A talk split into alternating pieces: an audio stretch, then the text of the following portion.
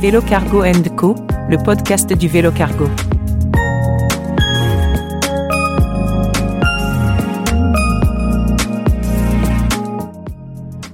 Donc euh, je m'appelle Guillaume Heinrich et je suis responsable marketing pour euh, la France chez Bosch.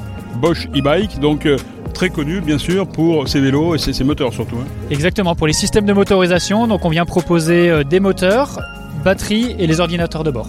Comment ça évolue ce, marché D'abord euh, sur le plan technique, quelles sont les, avancées? Donc au fil des années, ça fait un peu plus de 10 ans qu'on est rentré sur le marché avec nos systèmes de motorisation. On est un peu les, précurseurs sur le marché et on est venu vraiment euh, alléger, intégrer, apporter de la connectivité et apporter de la sécurité. Donc euh, c'est un produit qui est évolutif et qu'on peut faire évoluer simplement par des mises à jour aujourd'hui. Alors il y a le système ABS qu'on connaît sur les voitures et qu'on connaît également sur les deux roues, mais ici sur les vélos c'est un petit peu nouveau. Et oui, depuis un peu plus d'un an, on propose des systèmes ABS qui ont été réduit en termes de, taille. Donc le premier système ABS pour les vélos, on l'avait présenté en 2018. Et là, on arrive avec la deuxième génération. On est sur un boîtier qui pèse un peu plus de 200 grammes et qui va venir, euh, comme sur un ABS sur votre deux roues, euh, vous apporter la sécurité pour les freinages lorsque la roue va venir se bloquer ou pour éviter de passer par devant. Alors ça fonctionne comment? On peut décrire un petit peu le, le système? Je crois que ça se passe un peu tout dans la roue avant là?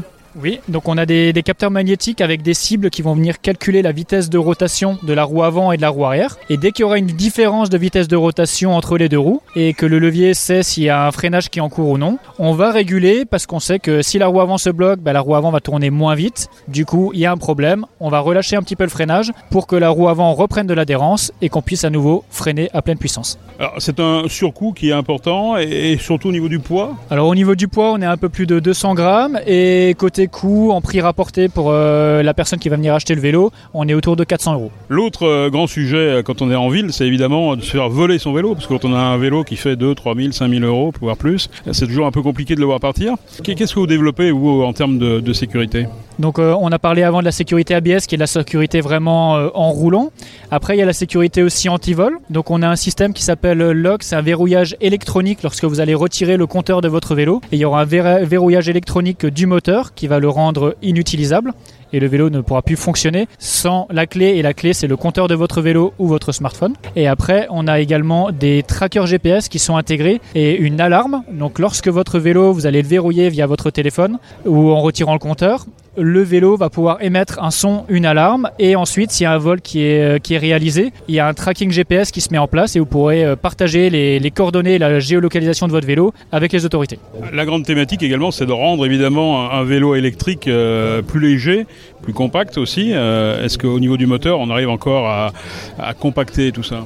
Alors au niveau du moteur, on fait des efforts. On présente chaque année des, systèmes qui sont plus intégrés, qui vont être aussi pour la partie design. Et après aussi la partie batterie, euh, parce que la batterie c'est aussi l'impact écologique euh, principalement. 75% de l'impact CO2 c'est la batterie. Et pourquoi utiliser une batterie d'une énorme capacité si c'est simplement pour faire des trajets en ville? Même dans une ville comme Lyon où il y a quand même du dénivelé, une batterie des fois de, de 500 Wh va être largement suffisante. Et du coup ça permet aux différents constructeurs de proposer euh, une batterie avec un poids du vélo fini contenu, parce que plus la batterie euh, a une faible capacité, plus elle sera légère et plus le vélo sera léger. Quels sont les, futurs projets Qu'est-ce qu'il y a dans les bureaux d'études actuellement, dans les, services RD ah, Je ne peux pas tout vous dire, mais en tout cas, il y a beaucoup d'évolutions sur la partie euh, connectivité avec le smartphone, la partie individualisation de l'expérience, que le vélo vous reconnaisse et s'adapte automatiquement. voilà, bah, il reconnaît si c'est monsieur, si c'est madame qui prend le vélo, que les paramètres, les différentes fonctionnalités s'adaptent automatiquement lorsque vous montez sur le vélo. Merci beaucoup. Merci à vous.